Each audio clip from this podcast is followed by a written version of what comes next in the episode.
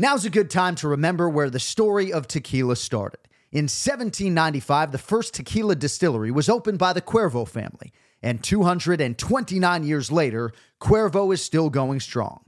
Family owned from the start. Same family, same land. Now's a good time to enjoy Cuervo, the tequila that invented tequila. Go to Cuervo.com to shop tequila or visit a store near you. Cuervo, now's a good time.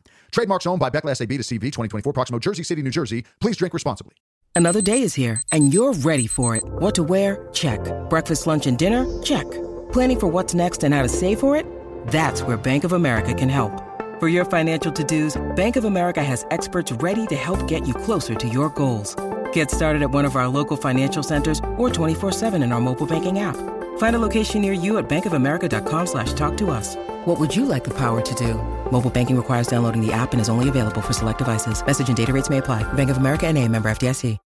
When you need mealtime inspiration, it's worth shopping Kroger, where you'll find over 30,000 mouthwatering choices that excite your inner foodie. And no matter what tasty choice you make, you'll enjoy our everyday low prices, plus extra ways to save, like digital coupons worth over $600 each week. You can also save up to $1 off per gallon at the pump with fuel points. More savings and more inspiring flavors make shopping Kroger worth it every time. Kroger, fresh for everyone. Fuel restrictions apply. San Antonio district judge resigns after a federal corruption probe. A former San Antonio, Texas judge goes to federal prison after pleading guilty to accepting bribes in exchange for rigging cases in his court. Angus McGinty committed the ultimate judicial sin. Why did you do it? I did it because I was foolish.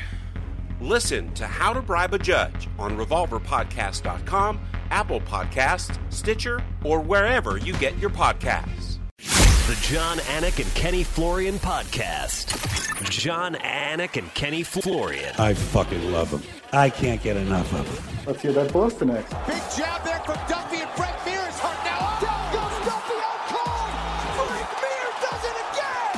Rock'em sock'em robots here. Oh my goodness. Hyperbole. There are a couple of absolutely self-involved bullshit artists. Here are your hosts, John Anik and Kenny Florian. Oh, good to be back with you. Monday, August 26th, 2019. It's episode 214 of the Anik and Florian podcast. Oh, do we have to get Ken Flo back on video, especially now that he's keeping the lettuce nice and tight? I mean, it's amazing how long you were keeping that shit for some time, huh? I know. Well, listen, I didn't have to be on. I didn't have to be on television at all, right? I just let the let the hair go all over the place.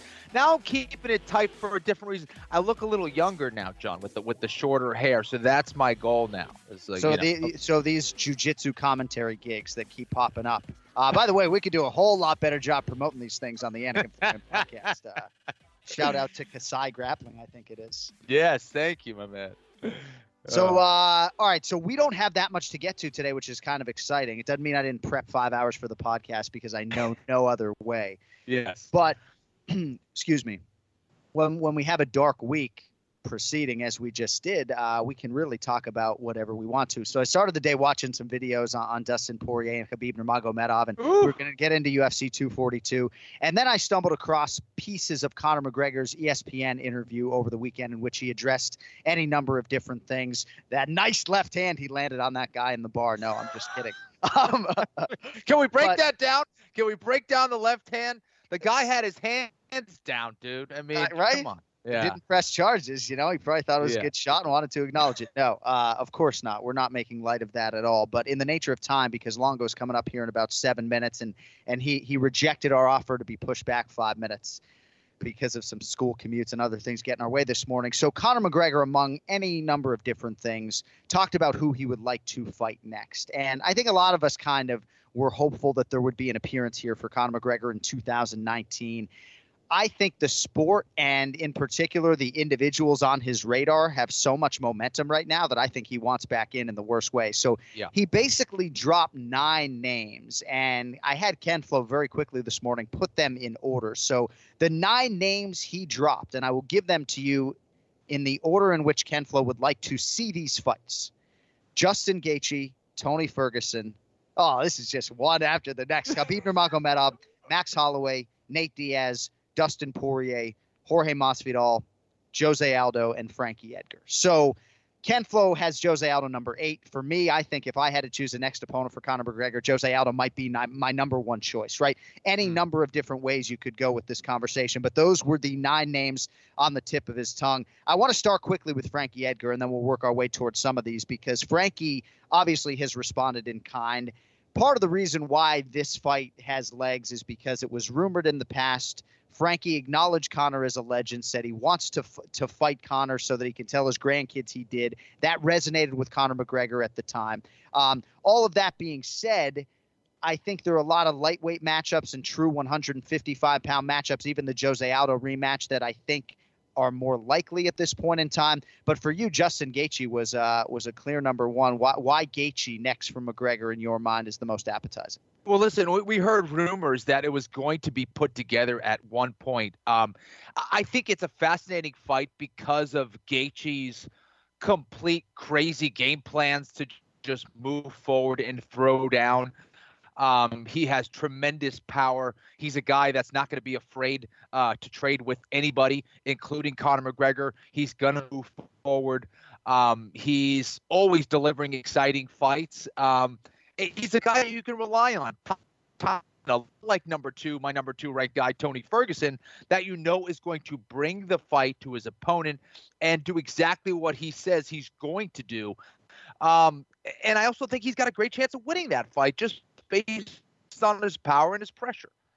And part of the reason we bring this up today is because September 7th is going to be here very quickly. You know, I got one leg out the door to Abu Dhabi right now, and that's sort of the last shoe to drop in a lot of respects. Certainly, a week later, you do have Justin Gaethje fighting Donald Cowboy Cerrone, mm-hmm. but I think the Khabib result against Dustin Poirier is really what's going to give and provide a lot of clarity when it comes to Conor McGregor's next opponent.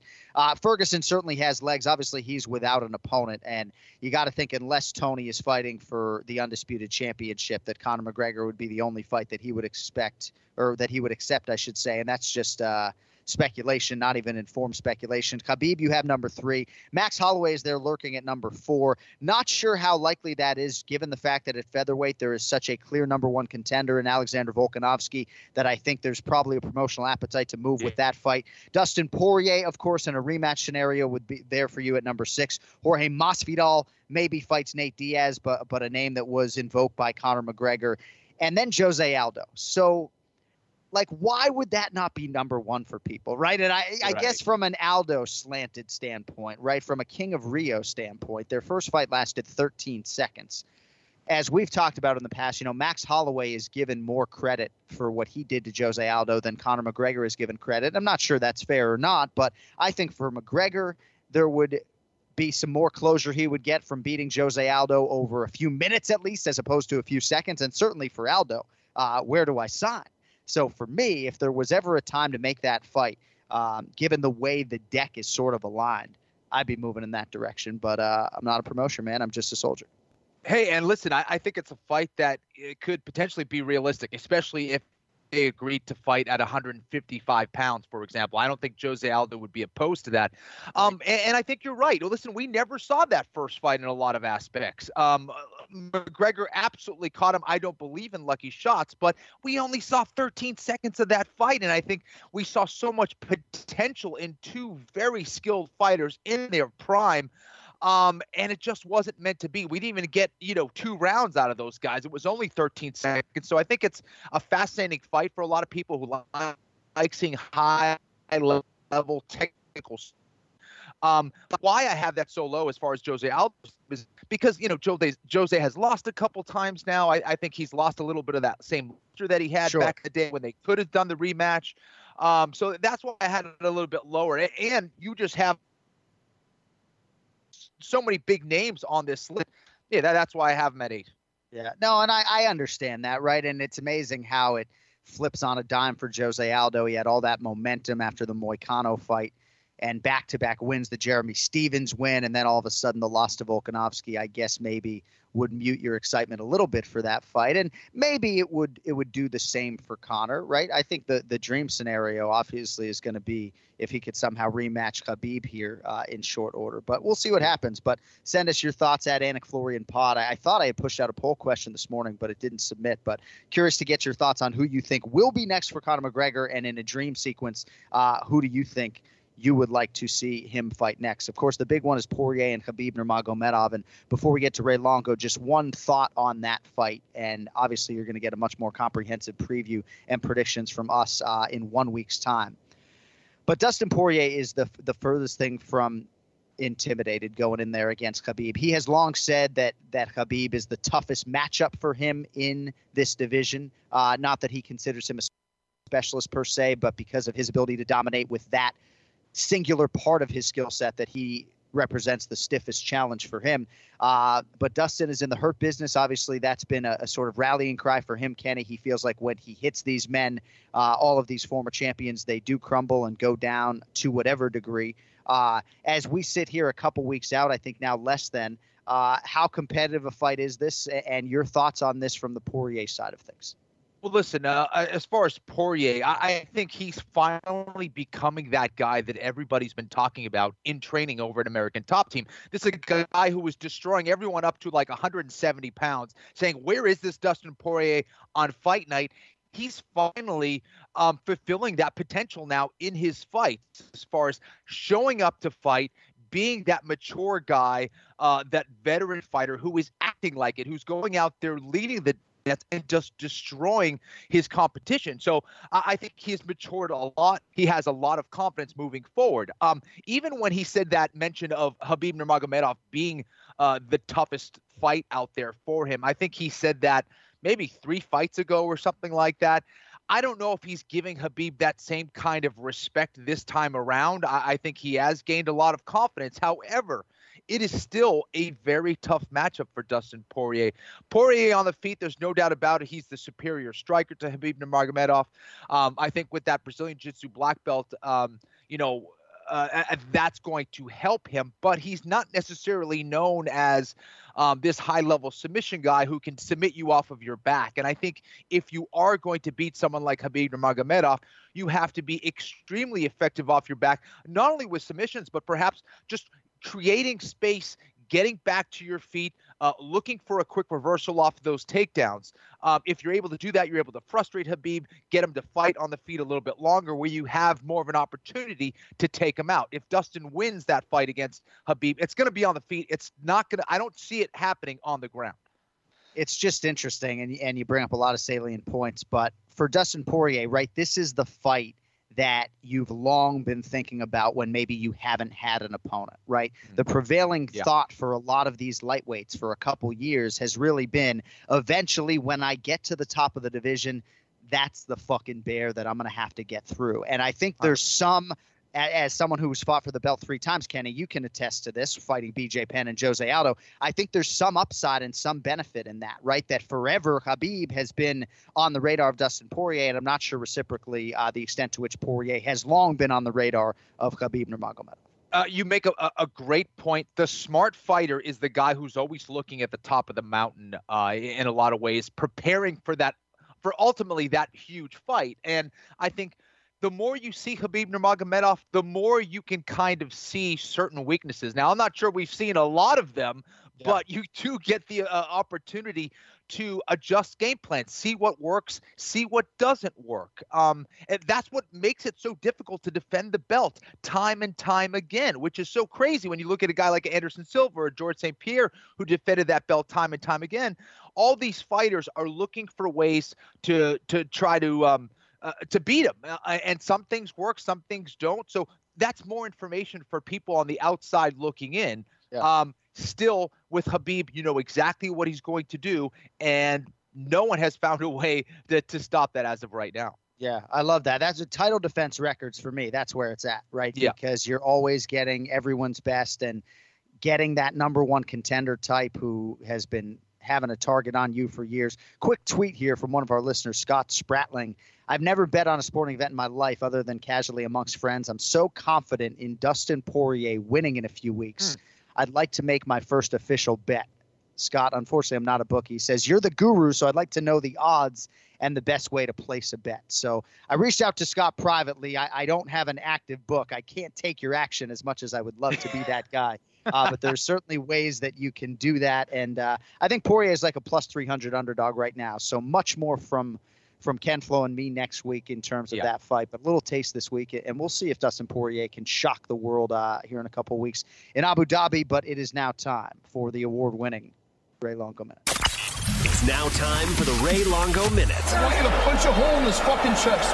That's what I want. The Ray Longo Minute. John Anik and Kenny Florian podcast. Hello. Oh, there he is, Ray Longo. Uh, Playing what hooky today. Playing hooky. Going in late today. Uh, where do we start, guys? What are we doing? I got. I'm, what I'm training Ally. I'm training Al Iaquinta last night, and after the session, he goes, "We're moving on up." He ordered. He got an Airbnb for the uh, Australia fight. I mean, these, Oh, guys, are, these guys are killing it now. Now, Kenny, I don't know. That that could be a bad thing. I don't know if it's a good thing or a bad thing, Right. but I'm glad to see these. I'm glad to see these guys are really maturing and they're, they're having a great time. Well, That's why? really What- bottom line. Do you, do you think he's going to throw a party, a house party over there? Is that why you think it's a bad thing, or what? No, I, I think because the fact that I got to get up and piss 26 times a night, I could be waking people up when they when they should be sleeping. I, I need to be locked away in, the, in like solo, so I Just don't lock- disturb anybody. Listen, just lock that door, whatever you do, please. So This is- why this don't this could be this could be a disaster? so why don't you just use his hotel room at the host hotel and uh There you and go. just politely decline the invitation? Oh, John, I'll take like your room. I'll head's t- I would love to go hang out with those guys. I let me tell you something. I like where your head's at. I'm going to work on that. You know, swap places. You want my room? Maybe I'll go crash the Airbnb. I'm not sure that's great for Dan Hooker, right? You got the play-by-play guy shacking up with Al Iaquinta. So, Yeah, that's all. Uh, that's all we need. Uh, yeah, that would that would be hysterical. so speaking of uh, Uh, impartiality, I, I saw the UFC trotting Chris Weidman in Boston, Massachusetts. I think at Fenway Park, as if Red Sox fans, you know, give a shit about this New Yorker. I mean, I dude, I can't even take this anymore. I can't even take it. It's just this is really uh, a thorn in your side. I could see. I'm just joking. No, I mean, I, it was cool to see uh, at least Calvin Kattar make the rounds there promoting this show, TD Garden, coming up on October 18th. Uh, hey, you know, it, I was talking to Ray before the show, and I was saying that Mark Henry is actually really public enemy number one because he's trying to take Zabit into TD Garden and beat the Boston kid, Calvin Kattar, who is our best hope for championship glory in the UFC right now, as Boston, Massachusetts guys. So uh, I don't know, Mark Henry and I, maybe a little friendly side wager uh, between me and Mark Henry. But uh, so I want you Bostonians to direct all your anger at Mark Henry and leave me alone. yeah. I, I'm a big Red Sox fan. How many times can I say? Do you know that Joe DiMaggio's brother played for Boston? Does Oh. anybody know his name? we go Nobody, down, this- right? Yeah, Dom. Dom DiMaggio. Dom, look it up. Dom DiMaggio was Joe's brother. Played for Boston. I'm a big Boston fan. Uh, Listen, you're Call not going to surprise call Anik with call any you Str- sports Call you information. Strimsky's. Yeah, call you Strimsky's from Long Island. Wow. There you go. My Come dude, my dad is from Seaford, New York. You know, I mean, Who's that? Who's from- Mets who's fan. My Seaford? father, my dad went to Seaford High School. Wow. Can you believe I- that? really? I got New York roots. No, I don't. Fuck. You never told me that. how how old's your dad? He was born in 1951. Wow. So he's got a. That's it. How long did he stay after Seaford High School? Did he stay in on Long Island? Well, that's the thing. There, therein lies the rub. He went to Northeastern University in Boston, and you know, And that was from Fenway Park, and then he stayed in Boston for 20 years. So he became a Red Sox fan, which I think is crazy. Growing up a Mets fan, I actually lost respect for him years later when I learned that he grew up a Mets fan and, and then started rooting for the Red Sox. You wouldn't catch me dead rooting for the Mets. The and he and he wasn't a Yankees fan. Certainly not. Certainly not. Wow. if he was crazy. a Yankees fan, he probably would have raised us that way and that or tried to in Boston, and that would not have gone over well. But no, my mom's side of the family, not that the listeners care about this, but my mom's side of the family, diehard Boston sports fans, season ticket holders for everything 60s, 70s, 80s. So that's really where I where I get it. Uh, but wow. on, on a mixed martial arts front, yeah. right? Ally Yes. Quinta. I hate to read too much into social media. All these athletes like Ken Flo look beautiful with their shirts off, sweating on social media. Okay. But Al looks like he's ready to go right now. And he, what he got six weeks out. I mean, he looks like he is real. I know he eats clean. He's always pretty low in terms of the weight, but he looks great. I, you know, it's funny. I just saw the uh, picture on Instagram, and I agree with you, man. He looks, he looks, he looks really good. Although Aljo's a little bloated right now, so I don't know if that's adding to it. But I told him the other day when he came in, I go, dude, you really, you look phenomenal, like just physically. So, uh, you know, he trains hard. He had a great, great sparring last night. He's been working hard. So, uh, you know, that stuff all translates into a into a nice body. So Dan Hooker is the opponent. I mean, you you you do any special catering for the the size and the length, or no? Uh, yeah, of course. Yeah, we had a a six one undefeated uh, amateur uh, who's really good. He's making his pro debut. I mean, uh, one of many guys, but yeah, he's he's six one, very long, fights long. So yeah, we'll bring in a couple other guys for that. But uh, uh, yeah, definitely we we, think about it, and uh, you know, I I think even Cerrone did give him a little problems with the uh, distance, so we've been working that. Uh, so yeah, yeah, that definitely know it and addressing it, and he's looking good so far. So stadium show in Melbourne, Ken Flo can attest that these are not the type of fans to boo. They're very sportsmanlike, albeit very passionate. But is the dream scenario for Al Iaquinta that he beats Dan Hooker essentially in Hooker's backyard, even though I know he's a Kiwi, but he beats Dan Hooker on the road, and then he can rehash the whole Masvidal speech if they if they boo him and say, you know, you guys booing me, fuck you, right? I mean, this is a true road game, and the first I think of its kind for Al. I mean, he did fight obviously Cerrone, who's a huge fan favorite, but I don't know. Al normally you- would have the you- crowd. He's not going to have the crowd, I wouldn't think. Are you still shell shocked from that interview? Tell me the truth. Oh, I'm just so glad to be a part of it. Just so glad to be included. you know? and I remember that like it was yesterday. Right. I felt so bad. John. Thank you. I thank Uh, I think I think he's I don't know. I don't think he's getting booed in Australia. He, I I- well, that's- he loves Australia. He spent a lot of time down there before. Uh, I got to tell you, I mean, I think if he had a place to move, that would be on his list. So I think he's. I don't know. I'm feeling the love. I, I love the Australian fans, and they always. I've been there twice, and I've had nothing but a great experience. So I don't expect anything different. Um, and again, the other guy is from New Zealand. I don't know if that makes a difference, but uh, I don't know. You know? Yeah. I don't No, know. that- I think, yeah, I think, he's, gonna, I really think he's going to feel the love. Yeah, I think. Yeah, I don't he's think a Al's fan that favorite. guy. I think. Yeah, I think so. Well, we'll see though.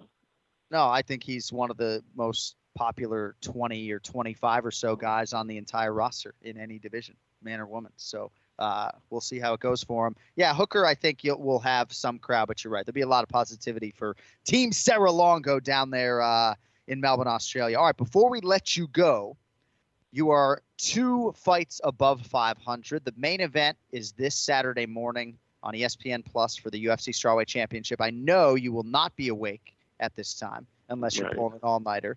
It is Jessica Andrade as the minus 165 betting favorite against the plus 140 underdog Zhang Weili, who has won 19 consecutive fights. Who do you like, Ray? Uh, wait, before we even get into that, first off, you know, I don't even know if we mentioned this. We have Mizuki fighting uh, on that card out of the gym. Oh! She got her, yeah, so she moved up to 125. And if I wasn't going to Australia, I would have went probably there. But I think the two trips Liar. killed me. So I Liar. Sent somebody, Yeah. I sent somebody else uh, in a corner. But you know, just a shout out to Mizuki. Uh, she's a she's a, a great kid, and uh, I think she's going to have a great fight that night. But uh, on the Andrade fight, I'm going with Andrade. I think she's on a roll, and I think that chaotic forwardness and aggressiveness is going to be too much. I think the fight could be an absolute classic. We'll get Ken Flo's pick on the other side. All right, buddy. We appreciate you uh, carving out some time. So, what time does the alarm clock go off, or do you just sort of wake up when you goddamn well feel like it? Oh, I wake up when I goddamn well feel like it, John. That's the way it goes down over here. No alarm clock. No. What's what's the uh, word? No alarm clock needed. So Yeah, that's I'm- living life right there. That's living life, man. Yep. Come on, Kenny. This, Raise this, world. this is what Come we on. built up for. Raise this, world. this is what I work for. Ray Ray's world, dog. I like it. Ray Ray's world. So when I That's text great. you at 8:30 a.m. Eastern, is that waking you, or your phone is not next to your face? Oh no, it's not waking me. No, it's it's, it's the phone's close. The phone's close to my face, but that's not enough to get me up at that time. All right. Eight thirty? Are you kidding me? Who wakes up at eight thirty? Yeah. What kind of people are you?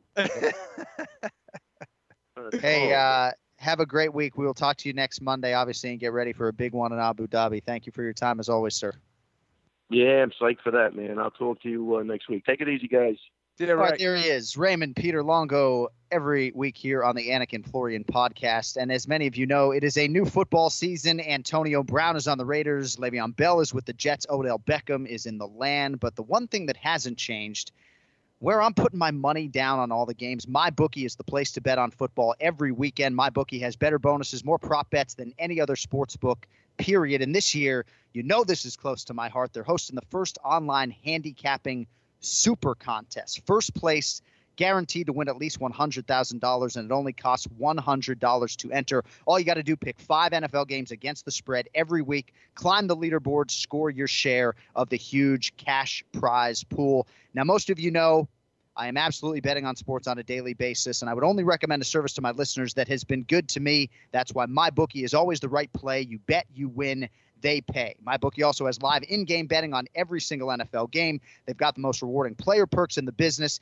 and for you fantasy guys out there, you can even bet the total number of fantasy points a player will score each game.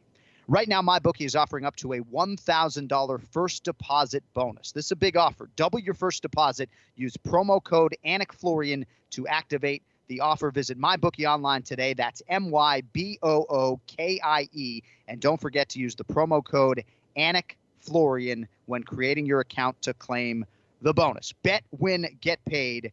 MyBookie. All right. It is now time for the pronunciation of the week. TJ DeSantis going strong. Big win on Christos Giagos a couple weeks ago, moved his record on the year to six and eight. Today he will try to pronounce a name he has tried to pronounce before. The UFC's number 14 ranked welterweight contender fights in the co-main event this weekend. TJ, who am I talking about? Man, I, I, I had no idea. I've already tried this one, so pressure's Hi. on. Uh, is it Elizu dos Santos? I, he goes out of his way to Ah. push this one. I mean, what do you want from me? What do you want? Here we go. problem. Eliseu Capoeira dos Santos.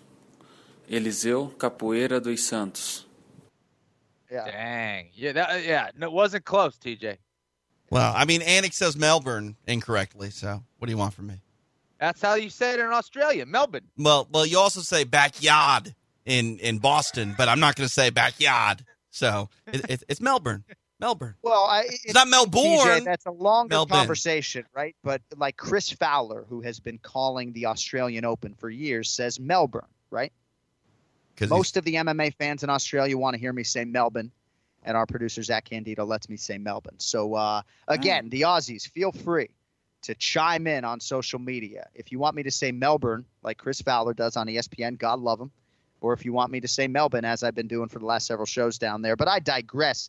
My six-year-old daughter Tatum could come in here and tell TJ he did not get Eliseo Zaleski dos Santos correct. So six and nine on the year.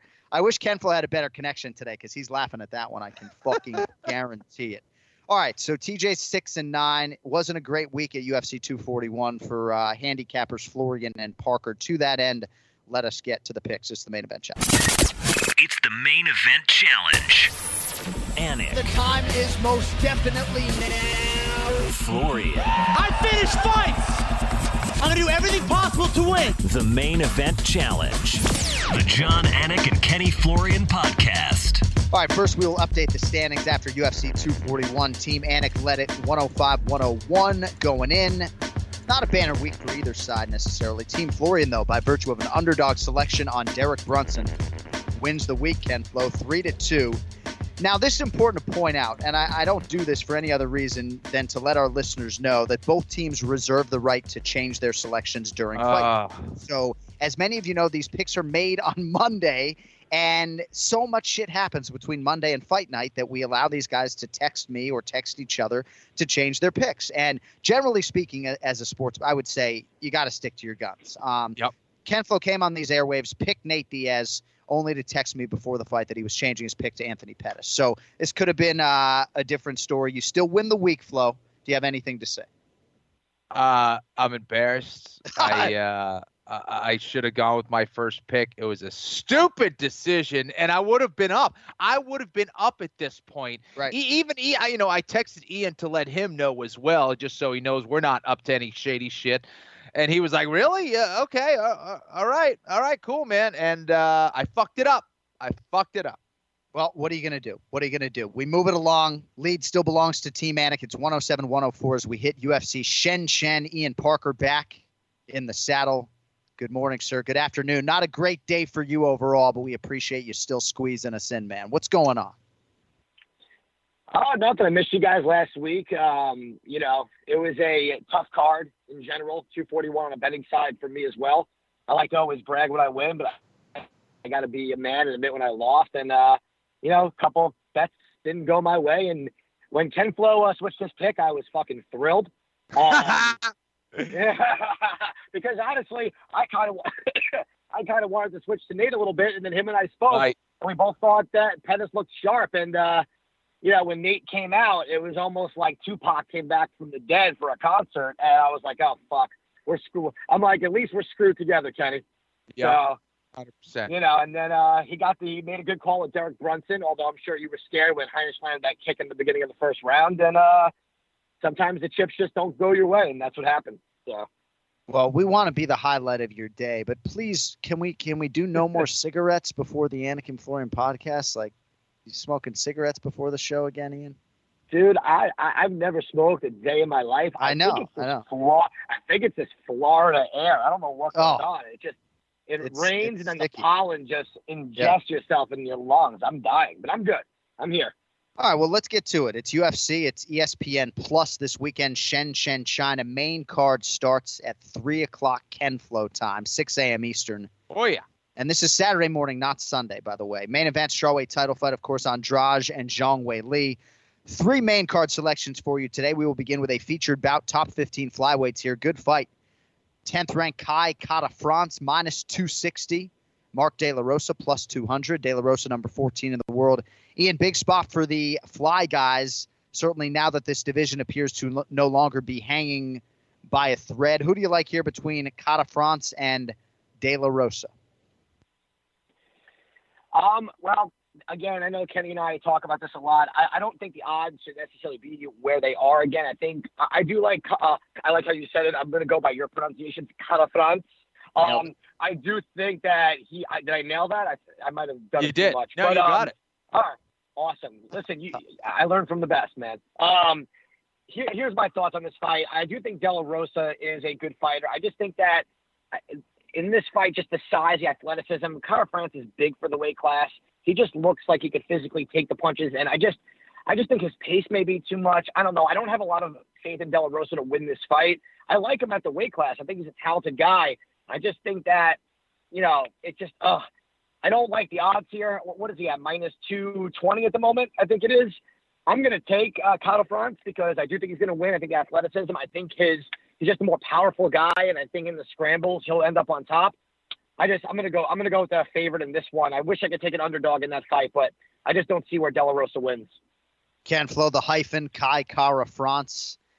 Looks like he can make a real run here, I think, at flyweight. He's won seven straight overall. He's 2 0 in the UFC. Split decision win over Raulian Paiva back in February. De La Rosa on the other side, 2 and 2 through his first four UFC starts. What do you think about the upside of Kai Kara France, and does he deserve the respect he's getting from Vegas this weekend?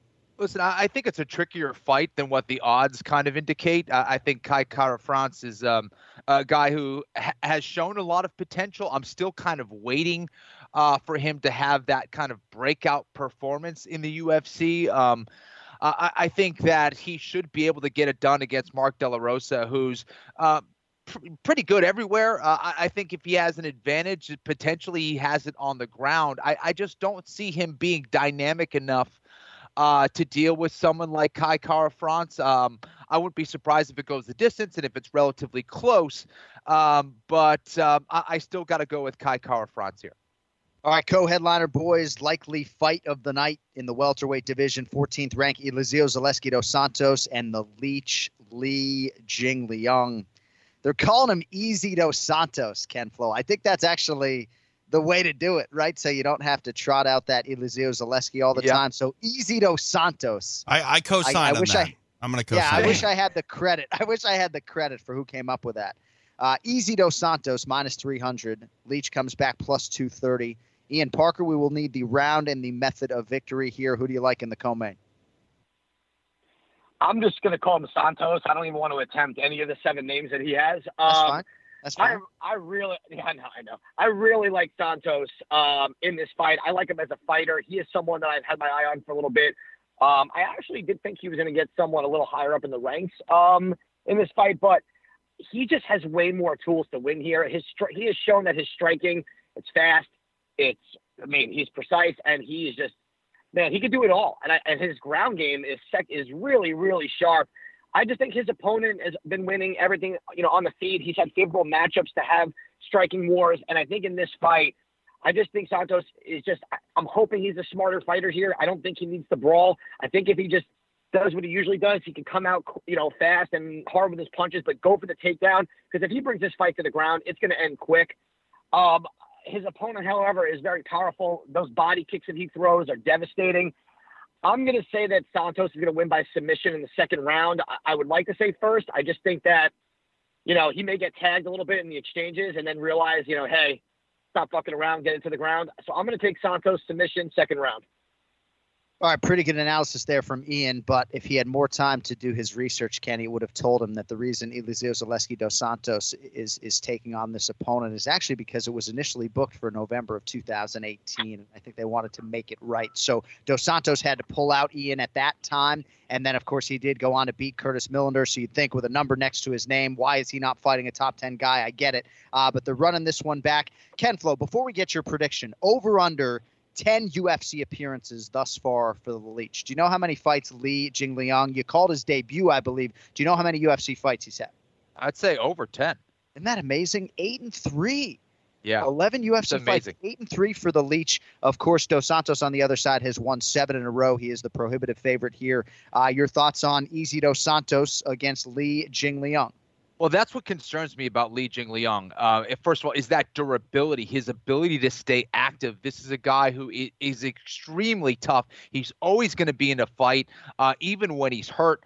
Um, and it scares me the fact that uh, Dos Santos can get crazy at, at times. He gets a little wild uh, sometimes, but he can always rely on that jiu-jitsu background to try to take the fight to the ground where he should have a big advantage uh, against Li Jingliang, although Ji- Jingliang has gotten a lot better on the ground.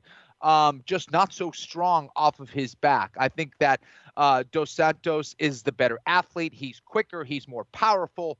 Um, you know, he just has, he just has to be careful trading in the pocket. If he mixes it up, stays varied, stays dynamic, mixing things up with his takedowns, uh, I think easy does it, uh, as as the Easy E song uh, says the easy does it is definitely I'm going to use that. I don't. Yeah. I never think about how I'm going to call a fight finish beforehand, but easy does it might have to. Uh, might have to be. there you go. You can UFC take it. Uh, you got a method of victory. You got a round for me, Ken Flo. Uh, let's go with uh, decision. Decision for easy yeah. does it. And here's my analysis on that fight. Okay, the Leech is one of my favorite guys on the roster. To That uh, when he gets smiling and, and when he's when he's you know talking about his daughter, a real infectious guy to be around. Elizeu Zaleski dos Santos is a monster. You know, like I think he's a real problem, and and I to Ian's point, I, I look forward to the time when he gets to really test himself against one of those top ten guys. You know, I think there was a rumor fight with Neil Magny not all that long ago. Had a fight with Belal Muhammad go away mm. at one point in time, but Easy Dos Santos, uh, big favorite in the co-main this weekend. All right, main event. I'm excited about this fight, guys. 102 days after she slammed her way to the belt against Thug Rose, Jessica Andrade putting said belt on the line against Zhang Weili. Andrade the favorite here to retain, minus 165. Zhang plus 140. Ken Flo is going to lead the main event this week. Listeners asked for it. You get it. Ken Flo, I know you're high on both fighters here. Uh, who do you like in the main event, Shenzhen, China, and how do they get it done? Oh boy, listen, I, I think the fact that it's in China uh, has made it even more confusing uh, for me to make the pick. I, I think anytime a fighter goes from uh, North America or South America all the way to Asia, um, it is not an easy flight to deal with. Um, it, it is very challenging going there, dealing with the time change, and having to perform on their time. I, I think that is a, a, genuine factor looking at this fight. Not going to be easy for Andrade. However, I think if you're going to have a style to go out there uh, and be and beat um, Zhang Zhang Zhang Zhang Zhang, sorry, not Zhang Zhang Weili, I, I think you want to have a grappling style. You want to be a big takedown artist like uh, an Andrade. And I think um, Andrade is very powerful. However, she's facing someone in Zhang Weili who is going to be, I think, just as strong. Um, she's going to have a little bit of a height advantage. I think uh, there's no doubt that Zhang Weili is the better striker. Uh, I love her sidekick. You know, so many guys uh, believe that the longest range weapon is that jab. It's not. It's your lead leg, and uh, Zhang Weili utilizes that lead leg extremely well with the side kick. She has excellent spinning attacks. She moves very well. Um, it's going to be a real challenge for her though to keep this one on the feet. Uh, I think she does have the toughness. I mean, anyone who has like 13 fights or whatever the heck she had in one year is got to be extremely tough and durable and a tremendous athlete. Um, it is tempting to go uh, with the excellent Chinese fighter who I do believe will be a champion at some point. I just think it's a little too early uh, to go against Andrade, uh, who has been nothing but consistent uh, in her performances. Um, I'm going to go with Andrade here by decision, but it's going to be a close one. Oh, I love the love that you're giving Zhang Weili, and you couldn't have analyzed her work much better than that. She's 19 and one 19 straight wins in MMA since Amazing. her pro debut. So, Ian, I know we were texting back and forth about her strength of schedule.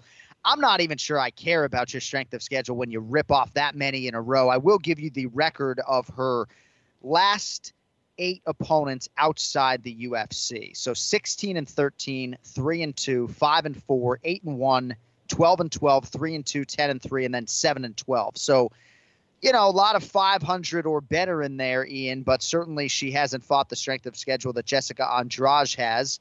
Um, getting a real opportunity here from the promotion. What do you think Zhang Weili can do with it? Your thoughts on the main event? Well, first off, uh, Kenny gave uh, essentially almost a perfect breakdown in favor of Lee. However, I think that the uh, level of competition, where he mentioned too much too soon, I think that's the biggest difference maker here.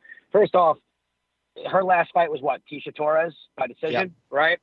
What does that really mean at this point where Tecia is in the division? I, am sorry, but if you look at Andrade's schedule between Rose, Claudia, but you know everyone in the top five, top six, top seven, they present challenges as well, and all of them except for Claudia, I think, were way taller than Jessica Andrade. She's never the tallest fighter, you know. But to me, you know, um, Lee does present some challenges as she's another very muscular, strong athlete. Um, her striking is very crisp. That side kick that Kenny pointed out is a very good weapon. I just don't know if you know. I think when you're in the UFC, you know, when you hear these people that are 20 and one, or you know, you get the 26 and threes, then they come into the UFC, or even when they come from other promotions that aren't bad, but the level of competition is just a whole different game. And I don't know if Lee has ever fought an athlete. I mean, people are literally saying that uh, it's unfair that Andrade fights at this weight class. Yeah. Literally, Claudia Gadelha has said she, she should not fight in this weight class. it's not fair. You know, it's crazy to hear that because no one said that about you know when Kevin Randleman slammed Fedor on his head or when Rampage was power bombing guys. But a woman at 115 is, or you know, is slamming people on her head, and that was a whole big thing. And listen, Rose defeated Joanna, and no one ever thought Joanna was going to lose. You know, I think that's a huge thing at this level. I'll put it this way, and Kenny, I actually want to ask you a question, if I may. If this fight wasn't in China, does Lee get the title shot? You know, that's a tough question. Listen, I think because it's in China, there's no doubt they want to promote the UFC wants to promote mixed martial arts in China, but I do think that that Zhang Weili is a legitimate uh, contender uh, in, in that division. I just think it's a little too early for them. And that and that's why I asked because in my honest belief, I do think that she would is a contender. I just don't think it's right now. I think the China push is what's getting her there. It's just kind of hard to when you look at who Tecia Torres just lost to in Marina Rodriguez, and she got dominated. You know, that's someone who we would never even consider for a title shot next. You know, and we got someone in Lee who, again, the physique kind of matches Andrade a little bit. Um, I just it's it's for me it's too hard to take an underdog here and someone Andrade who, to your point again, consistent in her style keeps getting better. Her evolution in her striking is getting better. Her cardio has gotten better, which was her probably her biggest weakness, and her strength is just unmatched. Can Lee match that? Maybe I don't know until we really see it. It's kind of hard to say yes or no.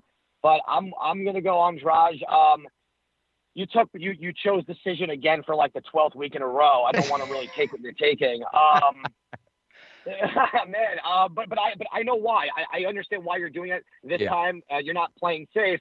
It's kind of hard to see Lee getting finished by slam, you know. And however, I think Andrade is going to take this fight to the ground. I think, man, uh, John, if I pick the same thing as him, is that a complete cop out right now, or is that just no, a strategy? Dude, Zhang Weili's never been finished. I would not fault you for wanting to. I know that that's that's my thing. So all right, so Kenny, I'm sorry, I gotta I'm gonna backpack you on this one. I, oh, I do good. think Andrade is gonna win this fight. Uh, you know, well, I'm gonna. Uh, can we do a unanimous decision instead of a split decision? No, we're help? going with the um, decision.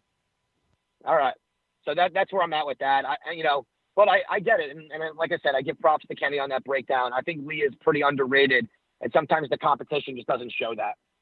No, and that's fair. You seemed more convicted though in text message format with me on Andrade than you were here today. I, in this.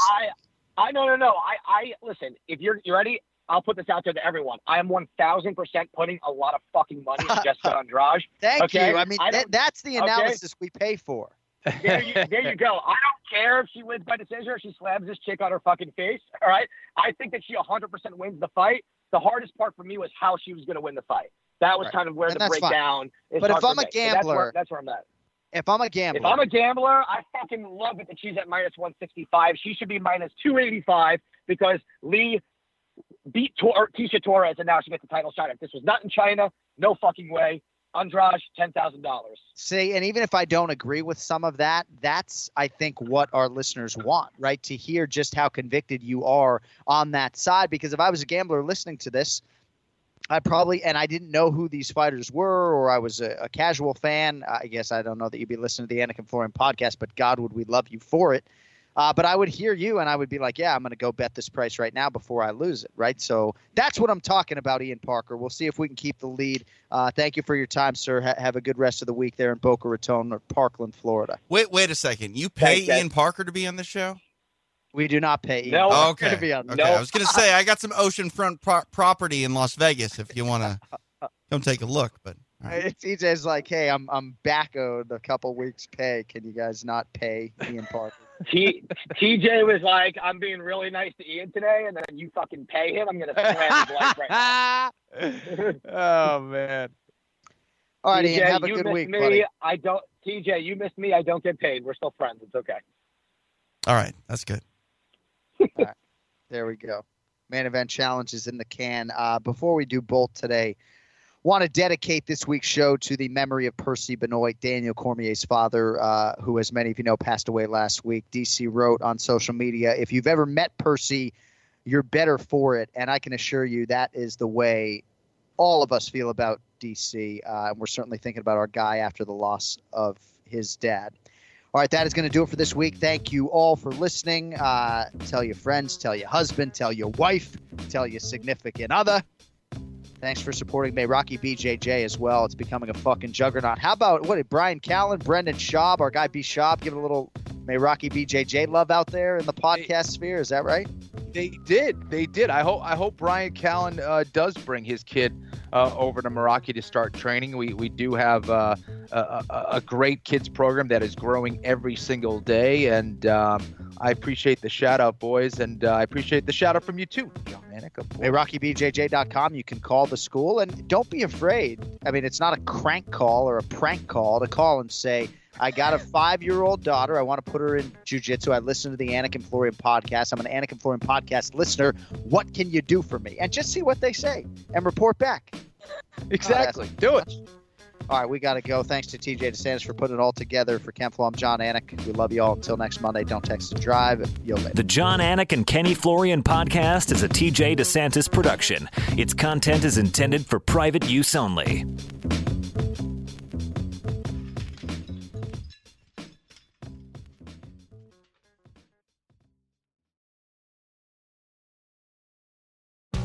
Sports betting is sweeping across the country faster than the coronavirus, and Wagering Week is your antidote. I'm Tom Martin, and I'm a veteran sports analyst and respected sports handicapper who helped build ESPN's brand. I've been recognized and awarded by Pro Football Weekly and Gaming Today magazine as the honest handicapper. Let the other guys give you the same old boring sports talk with the same tired storylines. We'll give it to you straight here every Friday on Wagering Week. Don't gamble with other podcasts. Let Sports Garden Network's Wagering Week help your bottom line. I'm Royal Oaks. Next time on Too Many Lawyers, we take on a couple of villains to sort out whether bad stuff is also illegal stuff. George Santos won a seat in Congress by lying to voters, but is that a crime? And Kanye West made it clear he hates Jews. In England, he'd go to jail for that. Here in America, did he commit a hate crime? Listen to Too Many Lawyers on the iHeartRadio app, Apple Podcasts, or wherever you get your podcasts. Now's a good time to remember where the story of tequila started. In 1795, the first tequila distillery was opened by the Cuervo family, and 229 years later, Cuervo is still going strong. Family owned from the start. Same family, same land. Now's a good time to enjoy Cuervo, the tequila that invented tequila. Go to Cuervo.com to shop tequila or visit a store near you. Cuervo, now's a good time. Trademarks owned by Becle S.A.B. de C.V. 2024, Proximo, Jersey City, New Jersey. Please drink responsibly.